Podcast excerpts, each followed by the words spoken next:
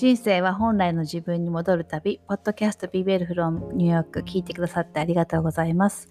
今日のゲストは東京の田園調布で、えー、通訳会社とブティックを経営されるマリコさんなんですけれども、まあ、マリコさんもですね、私のプログラム Eat Beautiful を受講してくださって、まあ、そこでセッションでね、 Zoom でお話しさせていただいたり、あの、してね、仲良くなったんですけれども、あのそれ以外にもですねすごく私は勝手に共通点をいろいろ感じていてっていうのがマリコさんね通訳のお仕事されたり、まあ、お店のあの商品の買い付けでもよくニューヨークに来ていらっしゃってニューヨークがお好きっていうのもありますしあとマリコさんねご出身があの尾道なんですね。で私も両親が愛媛出身なので小さい頃はねあの電車で毎年あの愛媛に帰っていてその時ぱりいつもその瀬戸内海の方を電車で通って帰ってたので、まあそこら辺はなんかすごく、うん、思い出深い場所なので、まあそういうところ、なんかその土地に関してもそうだし、あとね、その田園調布っていう土地も私そこそこはあんまり縁がないんですけど、なんかすごい気になるし、あとはですね、マリコさん通訳のお仕事されてるんですけど、私もあの通訳とか、あの、やお仕事するので、そこら辺でもなんかす、あとね、同い年なんですよ。そうそう。そんなね、あの、いろんな共通点があって、なんか勝手に、あ、私もなんかマリコさんみたいな人生を送ってた送る、送ってた可能性もあるのかなとか、なんかそういうふうに考えるのも面白くって、うん、それでね、いろんなちょっと今回はお話をお伺いしてみようかなと思ったんですけど、まあそのマリコさん通訳のね、会社とか、あの、田園調布でおしお店を始められたきっかけとか、まあ、そういう話もすごく面白いし、あとね、新しい、まあ、いろんなね、あのー、その先も、だからあの私も同い年なんで40半ばなんですけど、まあ、どんどんね、やっぱりこう自分ご自身の好きなことを形にして、あの、一見全然関係ないことのようにも思えるんですけど、それをご自身のなんか好きっていうことをつなげて、あと人との出会いとか、で、いろんな新しいね、形にされていく生き方とかもすごく面白くて、で、今ほら、あのー、会社員の方とかもね、どんどん副業したりとか、まあなんか好きなこと始めて、それがキャリアになっていくっていうこともあり得る時代ですし、まあそういう方にもね、なんか参考になるんじゃないかなと思います。では、マリコさんとのお話お楽しみください。人生は本来の自分に戻る旅、ポッドキャスト BL from New York。今日のゲストは東京の田園調布で通訳会社とブティックを経営されるマリコさんです。マリコさんよろしくお願いします。はい、よろしくお願いします。私はね、あの、マリコさんとはもう勝手にご縁を感じていて、はい。あの、まずね、同い年っていうのもあるんですけど。そうですね。ねはい。あとね、マリコさんがお仕事でよくニューヨークに来られるとおっしゃってたのと、あとほら、マリコさんね、ご出身が尾道じゃないですか。はい。で、よくインスタグラムにもね、すごい素敵なお写真載せていらっしゃるんですけど、私もね、うちの両親が愛媛出身だったので、子供の頃ね、あの、愛媛に帰るときはいつも電車で帰ってて、その瀬戸内海の方ってやっぱりずっとなんか景色見てたから、すごいそれだけでも懐かしくて、あのそうで、いつもね、インスタグラムすごいあと、田園調布ってなんかすごい気になるんですよ。私全然知らないけど。なんか、すごい、すごい、田園調布ってすごい気になるじゃ。皆さん結構気になるんじゃない？で、そうね。経営されてるっていうのもさ、なんかすごい気になるし、で、今日はちょっとね、いろんなお話をお伺いできたらと思ってるんですけど。はい、よろしくお願いします。まあ、お願いします。まずね、マリコさんが、だからちょっとどんなお仕事をされてて、まあ、どういうちょっと自己紹介をちょっと教えてください。はい。まあ、私の今のお仕事は、まあ、主に日本柱で、うん、で、あの、一つは、まあ、あの、通訳会社、あの、通訳業をやっています。うん、で、もう一つは、あの、里見さんもちょっと不思議と思われてる田園調布っていう場所で、うん、あの、本当になんか十坪ぐらいの、あの、小さなブティックを、あの、経営してるんですけれども、あの、うんうん、まあ、扱ってるものは主にまあ、ランジェリーとか、あとまあ、本当にこう、女性の肌に、こう、まあ、近いものっていうことで、まあ、パジャマだったりとか、あとはまあ、本当にちょっと、まあ、デイリーウェアっていうか、あの、まあ、日常、女性の、まあ、日常を楽しくしてくれるもの、まあ、ワクワクさせてくれるものを、うん、なんか自分が好きなものを少しずつセレクトした、なんかあの、不思議な、あの、箱のお店を経営してます。いやー、それもすごい気になる。いつもなんか、お店のね、私インスタも拝見してるありがとうございます。ね、かわいいしたけど。いや、田園調布のさ、どういう感じのなんか勝手に奥様たちが 来て、いや、買って、買われてくんだろうなっていう、なんかそこのなんかすごい気になってる。うーん。いや、ね私がまあ、その、お店を出すきっかけになったのが、まあ、通訳の仕事で、あの、結構その、ニューヨークとか、ロンドンとか、パリとか、あの、まあ、そういう世界の主要都市に、まあ、行く機会が多かったんですけれども、まあ、そこでやっぱり触れるもの、やっぱちっちゃくて可愛いお店いっぱいあるじゃないですか。はいはい、ありますね。で、まあ、なんか、さとみさんお住まいのブルックリンうんなんかも、やっぱりそういうお店がたくさんあって、で、うんうんうんやっぱりそういうお店がある背景には何かあるなと思って観察してみると、やっぱりそのうんうん街のコミュニティっていうのがしっかりしてるんですよね。うんうんうん、だから住んでる人たちが、あの、なんかなんとなく住んでるんじゃなくって、いやもうこの街が好きで住んでるっていう人がやっぱり多いんですよ。で、あの、ニューヨークとか、まあ、パパーってこう歩いた時に、あの、うん。そのちっちゃいお店は、まあ結構いろんな、まあ雑貨屋さんとか、ブティックとか、いろいろあるんですけど、うん。やっぱり共通して言えるのが、うん。ランジェリーストアが多い。あのね、うんいや、わかる。ほらマリコさん、あれでしょ？アッパーイーストでインスパイアされたって。そうそうそうそう私昔ほら、アッパーウエストに住んでたけど、うんあそこら辺やっぱりあるでしょ？ちょこちょこね。ね。うん。うん。あるあるある。そすごい、思いだ、思い出しました。う。うんうんうん。そのイメージなんだなっていうの。そう。で、私、まあ、あの、田調布に、まあ、住んでて、うん。なんかそういう風景を見て、あ、なんか私こういうお店をね、田調布でやりたいなと思ったんですよ。うんっていうのは、やっぱ田調布ってすごくコミュニティがしっかりしてて、うん。そう、やっぱりそれ、れ、な、なぜそういうのがわかるかって言ったら、まず街が綺麗。はいで、あとは、その生活に根付いたお店がやっぱ多いんですよ。お花屋さんとかパン屋さんとか、ケーキ屋さんとか。あーはいはいはい。そううんうんなので、その中の一つとして、まあ、ランジェリーストアうんというか、まあ、そういううんコンセプトストアみたいなのは、私はもう大いにありだなと思って、で、田調布で出したいっていうのが、もうすごくもう明確だったんですよね。うん。ただ、まあ、不動産屋さんにはもう大反対されて、いや、もう、もう、まず、もうまず、あ、うん。空いてる店舗もないし、あの、うん。商業エリアではないので、うん。であと、なんかもうこれ見てください。人も歩いてないですよとか、もうなんか結構説教、お 説教されちゃって、不動産屋さんに。だから、で人、本当人歩いてないの？歩いてないです。日中。もうむちゃくちゃ静か。みみんな、お車で移動なんですよ。そう、もう皆さんお車で移動なのと、あとやっぱりその住んでる人が少ないので、そうね。だから、うん各地面積が大きいから、ごちゃごちゃ人がたくさんいるっていうエリアじゃないですそうです、そうです。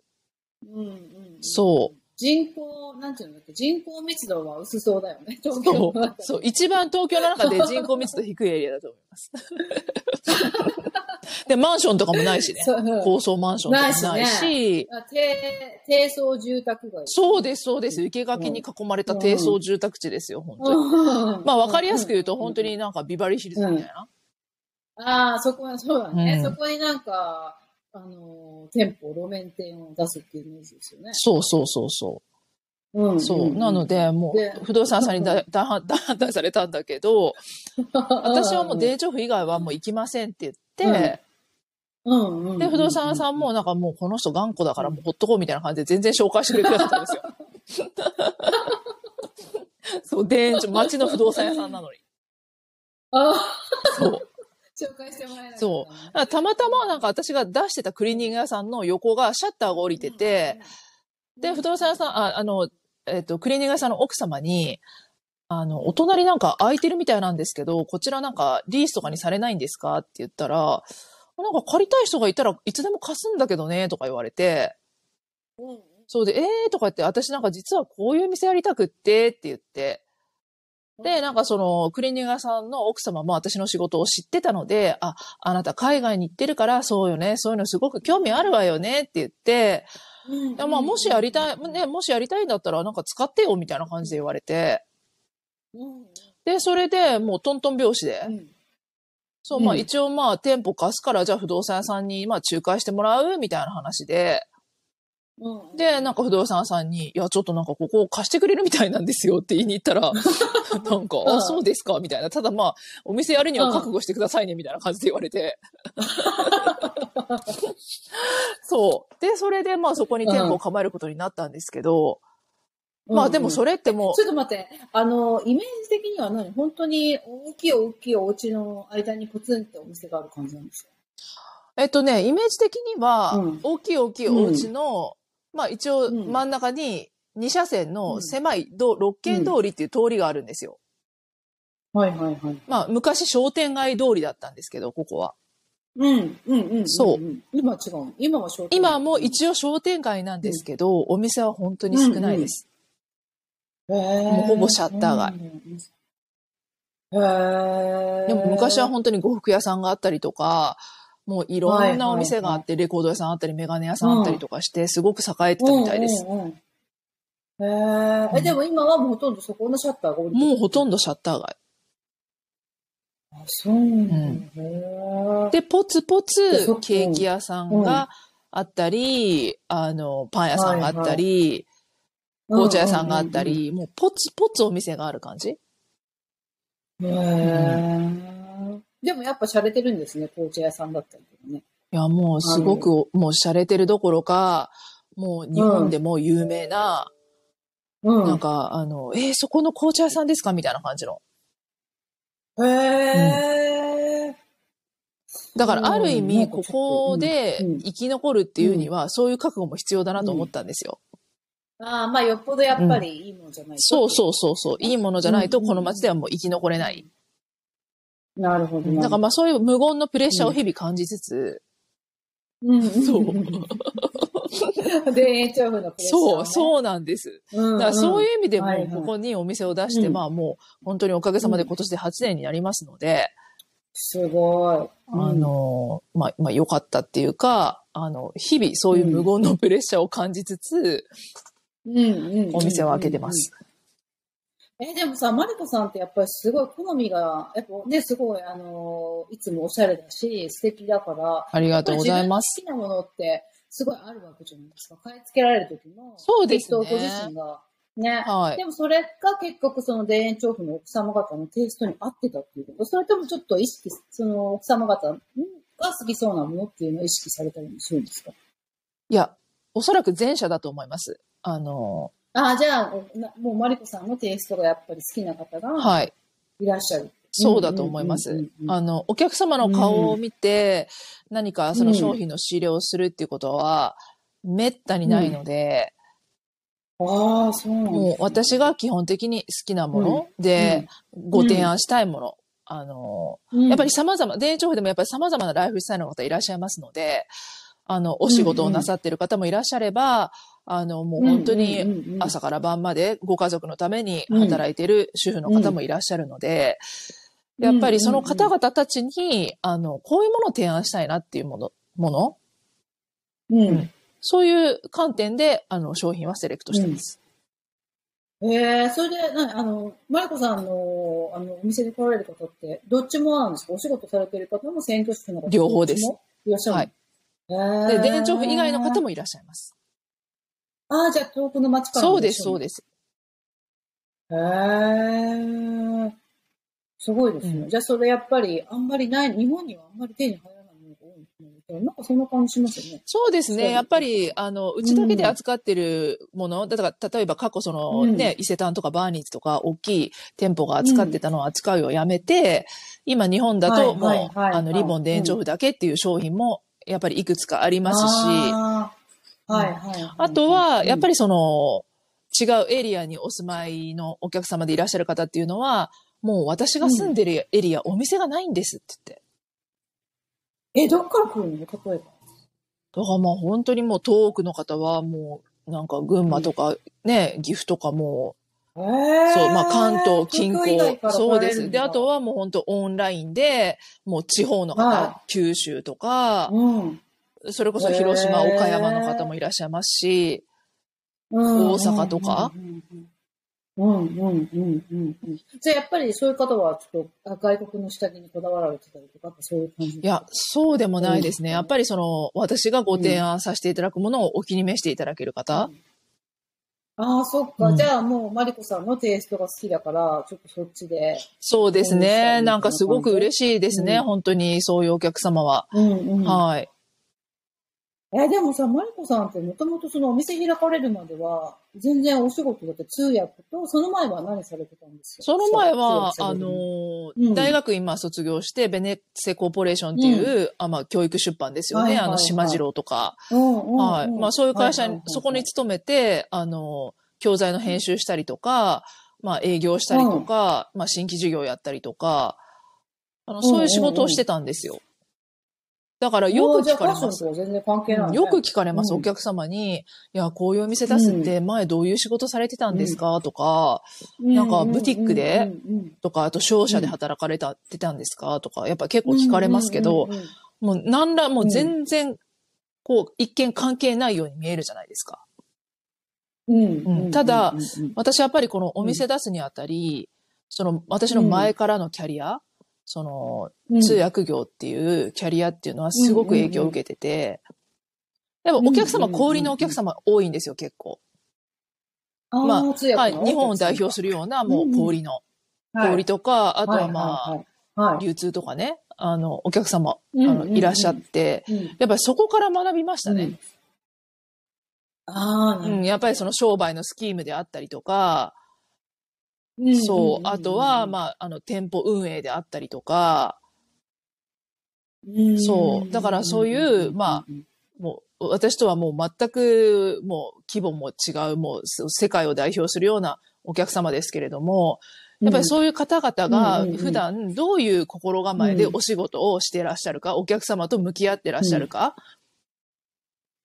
やっぱりそういうこうマインドセットとかに関してもすごくやっぱり勉強させていただきましたし、ああ、そううんか。まあでもつ、つながって、もともとあれファッションは好きだったんですか？あの学生の時代。大好きです。ああ、そうだよね。やっぱり好きじゃ、好きじゃないとあの情熱は。大好きです。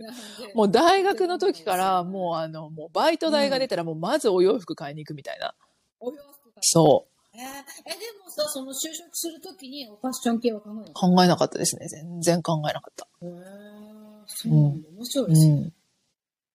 うん。え、で、ベネッセでは？え、えそうか、営業とか？そうですね。うん英語教材の開発とか、うんまあそういうことやってて、うんそう。で、まあその次が、あの、ね、そうやってまあ英語の仕事を、まあ独立して、うん。英語の仕事をして、海外に行くようになって、で、まうんあそこでまあ出会ったのが、まあそういうブティックで、うん、で、自分でまあブティックを持つみたいな。まあ、なんとなく、なんかこう、ふし、なんかこう、節々で繋がってるみたいな。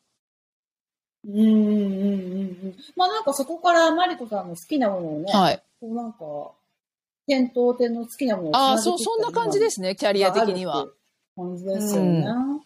うんうんいや、でもさ、それがなんか、なんていうのかな、やっぱり、あの、なかなか、なんていうつ次の飛び出す勇気がない人って結構ね、多分いらっしゃる。特にほらさ、最初にそういう大きい安定した会社に入ると、はいそこからなんか自分でやるとかさ、お店持つって、うん。結構勇気がね、いるんじゃないかな。マリコさんはでもそういう時どういう感じでやられるんです？次の。もうここはじゃあちょっと、あの、例えばベネッセやめて、はいフリーランスになるとか、はい。ね、お店やる時とか、うんそういう勇気みたいなのっていりませんでした？勇気というか、なんかね、不思議なことに、そのタイミングで、うん。か、誰かがそういう縁を運んでくれるんですよ。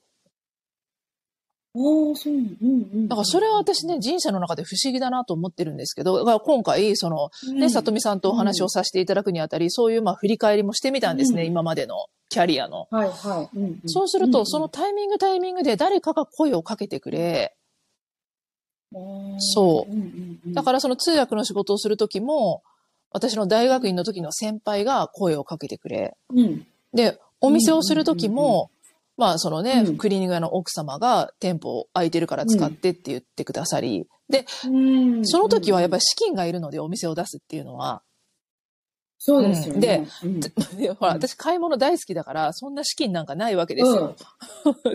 あ、もう使っちゃってたんだね。だから、うん。もうね、みんなもううん両親とかも唖然として、うちの兄とかも、うん。ちょっとお前、ちょっと店出すとか言うけど、お前お金あんのかみたいな感じで。で、そうこうしてたら、うん。それこそちょうどアベノミクスの、あの、第三の矢っていうのがあって、そのうちの一つが女性の企業支援だったんですよ。であ、の、いいろいろと、まあ、そのコンペティションとか、あの、やってて、うん。で、そこに、まあ、ちょっと応募してみたんですよ。助成金。あ、そうなんですか、へえ、うん。で、それは返さなくていい助成金で、うん。200万、すごい200万もらえますっていう話だったんですよ。はいはいはい。で、それに応募したら、なんと、こんなことに採用されて、ええブティック開くそうそう。うんうんうんうん。ただ、それも急にやったんじゃなくて、私、その、うんなんか2年ぐらい前から、ちょっと温めてるものがあったんですよ。うん、で、それは何かっていうと、自分で生理用パンツ、生理用ショーツ、はいはいはい。それを開発して、オンラインで、うん。あの、うんじま、もう本当に細々と売ってたんですね。えー、そうなんですか？そう、そうなんですよ。初耳なんです、それは。そでも、めちゃくちゃ早いですね。だって今、ほら、そういうの結構増えてきてるけう。んだから10年ぐらい前に。フェムテック。そう、フェムテック、そまだフェムテックが生まれる前そ。う。10年ぐらい前に、その、私やっぱり出張が多かったので、ななんかもう出張の時の、そのもう生理っていうのが、やっぱ私にとってはすごくやっぱ、なんていうの、課題っていうか、不快っていうか、で、一回会議に入るとなかなかやっぱトイレに行けなくて、はいはい。まあこれ働いてる女性みんなだと思うんですけど、はいはいはい。うん、で、まあもちろん子育てしていらっしゃる方もそうだと思うんですね。やっぱ学校行事とかで一回出るとなかなかトイレに行けなくて、もう生理のが多い時が気になってしょうがないみたいなやっぱあると思うんですよ。うんうん。うんうん。で、そういうのがやっぱあって、あ私なんかやっぱお店なんとなくやりたいなと思うけど、ちょっと待てよ待てよと、うんもうその前に自分ができることをやろうと思って、うん。で、生理用ショーツを自分で企画して、で、うんたまたまその、私が昔から買ってた、まあ岡山にあるメーカーなんですけど、まあはいはいランジェリーとかまあお洋服とか作ってるメーカーで、そこはあの自社工場を持ってるんですよ。唯一。うんうん。うんうん。だからそこの人にちょっと話をしてみたんですよ。私、実は、お店やりたくってって言ったら、あ、じゃあ本社の人紹介しますとか言って、紹介していただいて、で、そこの方と一緒にそのショーツを作ることになったんですよ。へーで、えその活。動が、まあ、認められたというか、うんうんああ、そうじゃあ、まあ、お店出すのに資金提供しますよ、みたいな感じになったんだと思うんですよね。へえ、そうなんですね。え、それ、ショーツは今でも売ってるの？今でもオンラインで売ってます。そう。はいリオリジナル商品。そうなんですよ。それが、その商品が結構やっぱ雑誌あんあんとか、うん割。と、あと、まあ、花子に出たりとか、あと、まあ、神社っていう女性誌に出たりとか、まあ、いろいろ雑誌でも特集されて、そうなんですよ。うん。まあでも当時珍しかったでしょ、まだ。そう。珍しかった。あとね、うん日経 MJ っていう割と、まあ、日経新聞の、あの、マーケティングジャーナルなんですけど、まあ、新聞の。うん。まあ、そういうのにも結構ドガーンとなんかもう本当に、あれは6分の1かな出て、へえ。そう。すごいですね。だから一番最初のお客様っていうのはそういうのをご覧になって来てくださる方がやっぱり多かったですね。ああ、うんなるほど。え、えでも当時もオンラインで売ってたんですか？売ってました売ってました10年前。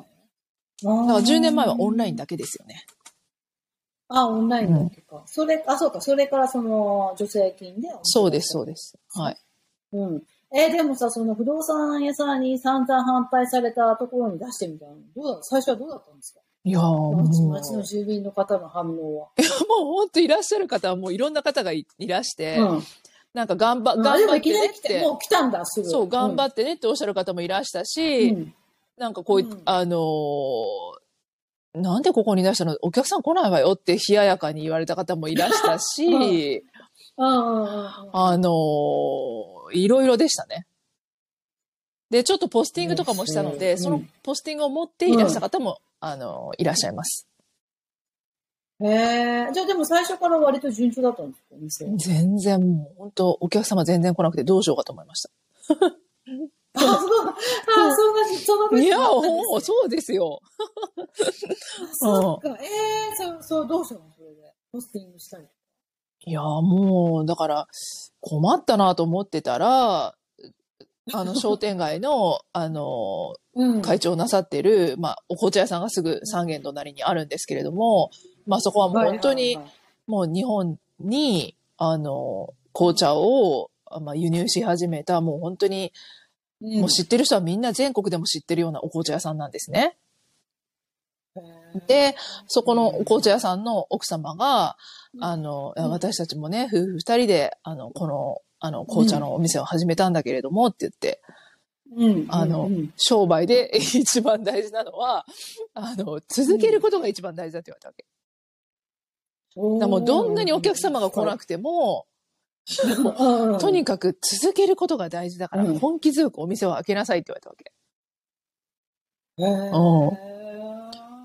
それで、あの、ね、うん。お客さん来ないけど、やっぱりこう街に明かりを灯してたら、皆さん通りがかりの人が、やっぱり何何？って気になさり始めるわけですよ。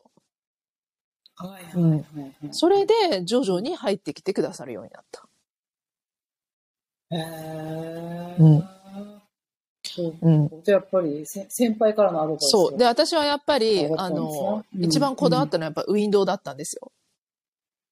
うんで、海外のお店に行くとやっぱウィンドウがまず可愛いじゃないですか。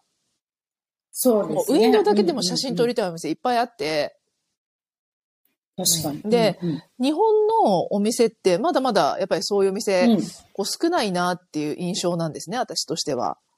だから、うんやっぱウィンドウで、うんあ、このお店に入ってみたいなってお店を作りたいってすごく思ってて、なるほど。だからどんなに売れなくても、お客さん入らなくても、うん。もうウィンドウだけは毎週変えようと思ったんですよ。へー、すごいですね。だったら、あの、上にお住まいのクリーニング屋の奥様が、うん、あなたはね、夜ね、あなたがお店閉められた後ね、みんなお店のウィンドウの前に立って、ここのお店よく売れてんのよって言ってるよって言うから、おっしゃるから。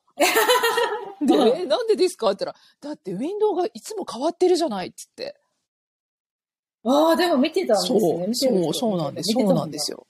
うんだから、なんかね、そんなにね、売れてもないのにね、うんそういうふうに思っていただいて嬉しいなって思ってたら、なんかそれもあって結構なんかお客様が、なんかウィンドウ変わってるから、なんか常にこのお店新しいものあるのよって言って入ってきてくださるようになった。へえ、なるほど。面白い。そう。だからそういう感覚っていうのも、いややっぱり通訳のその小売りをなさってるお客様からやっぱり教えていただいたことですよね。ああ、なるほど。ううんんうんうんうん。面白いですね。いや、だからマリコさんはなんかあれですよね、こう、イイメージっていうかビジョンから入るタイプなのかな、きっと。なんかこう、お店とか自分の好きな感覚に合うものをうん。と、あこういうのも自分でやってみようっていう、えー感じで本当に再現してる感じですよね、自分のビジョン。そうですね。なんか私ね、ある意味両方かも。ビジョンと感覚。うん。うん。うん。うん。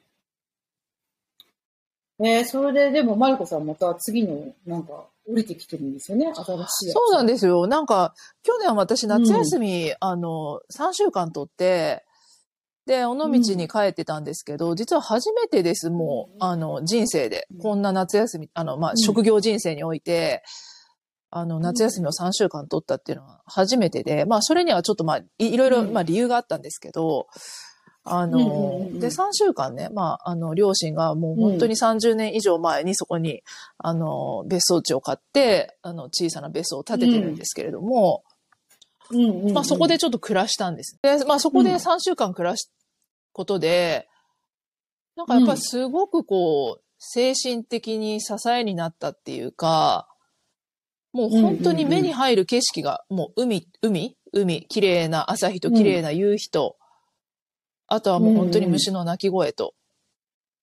うんうん。で、ああ、なんか、本当になんかこう、リラックスできるっていうか、もう本当に五感を研ぎ澄まされる、うんあもう毎朝。うん。うん。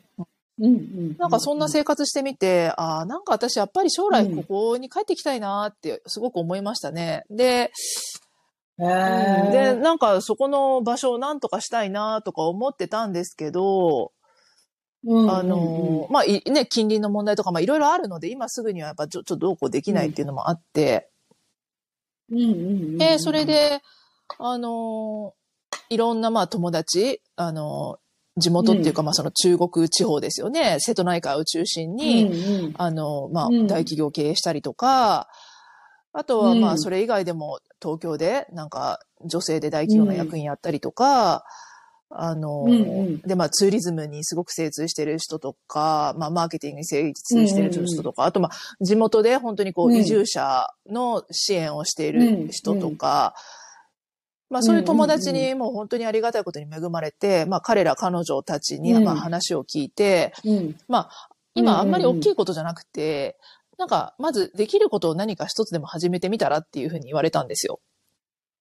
うんうん。で、そうこうしてたら、なんか、尾うん道駅前の、うん。まあ、マンションの一室に、まあ、空きが出て、あ、うん。なんかそこの部屋をちょっと、まあ、あの、持って、まあ、それこそ将来のね、準備室じゃないけど、うん。なんかそういうとことし、そういう目的で使いたいなと思って、うん。で、あのーまあちょっとじゃあ、フィジビリティスタディとして、この夏ぐらいから、そこでちょっとエアビー始めて、まあいろんなうん、こう、ママーケティングデータじゃないですけど、あのね、女性一人旅の人とか、まあね、カップルで旅をする人たちが、その私の故郷の尾道に対してどういう思いを持ってきているかとか、あと、まあどういう目的を持って旅をしているかとか、まあちょっとそういうリサーチもしてみたいなと思って。で、ちょっとまあ、7月、8月ぐらいからそこのお部屋を Airb として、あの、ちょっとスタートさせたいなと思ってるんです。へーすごい。いや、でも、そう、賢いですよね。だから、なんていうの？まず、そうやって、興味持ったら、まずテスト、ね、テスト、リスクをちょっと、なんていうの？あんまり取らずに全部テストして、ちょっとこう、ね、需要とかそういうのを、まあ、探りつつ、自分のこう、最終的な夢に向かって、やられてるってことですね。そう、そうなんですよ。で、なんか、さっき、うんあの、さとみさんの話で、なんかそのマリコさんがその、まあ、キャリアを変えていらっしゃった、その、まあ、その、何、勇気っておっしゃったじゃないですか。なんかそこって、なんか、まあ勇気っていうよりも、なんか、できることからまず始めてみよあーそうう。だから、大きく出るから、やっぱりみんな勇気がいるとか、うん。そういうふうに思っちゃうんですけど、ななんかできることから始めれば、別に勇気とか私いらないと思ってて、ああ、確かに。うん。うんうんうんうん。で、なんか今その、あの、会社勤めして終身雇用っていう時代でもなくなったじゃないですか。で、なんならコロナになっうんうん変わて。コロナになってうん会社なんかもう副業やっていいよみたいな感じで、すごいこう副業をこう、んん逆に推進してるわけですよ。はいはいはい。それってやっぱり企業としてもううんあなたの終身雇用のもうその、うん何？リスクというかもうそういうのを追えませんって言っているようなもんじゃないですか。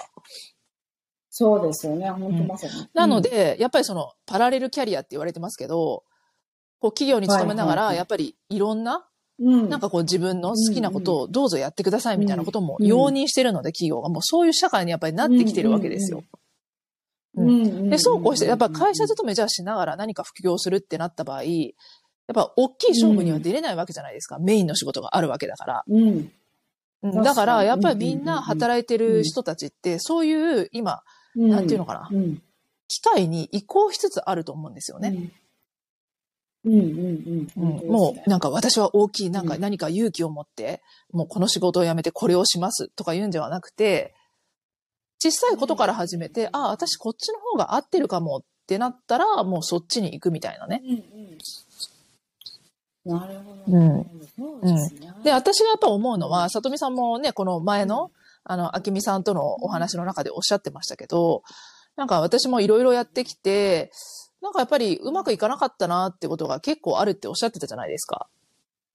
うんうんで、まあ私たちやっぱフリーランスで、あの、うんそう、みんなやっぱり、こう、順風満帆だねっって見てる、見てくださってる方もいるかもしれませんけど、うんうんうんうんやっぱり日々苦労はあるわけですよ。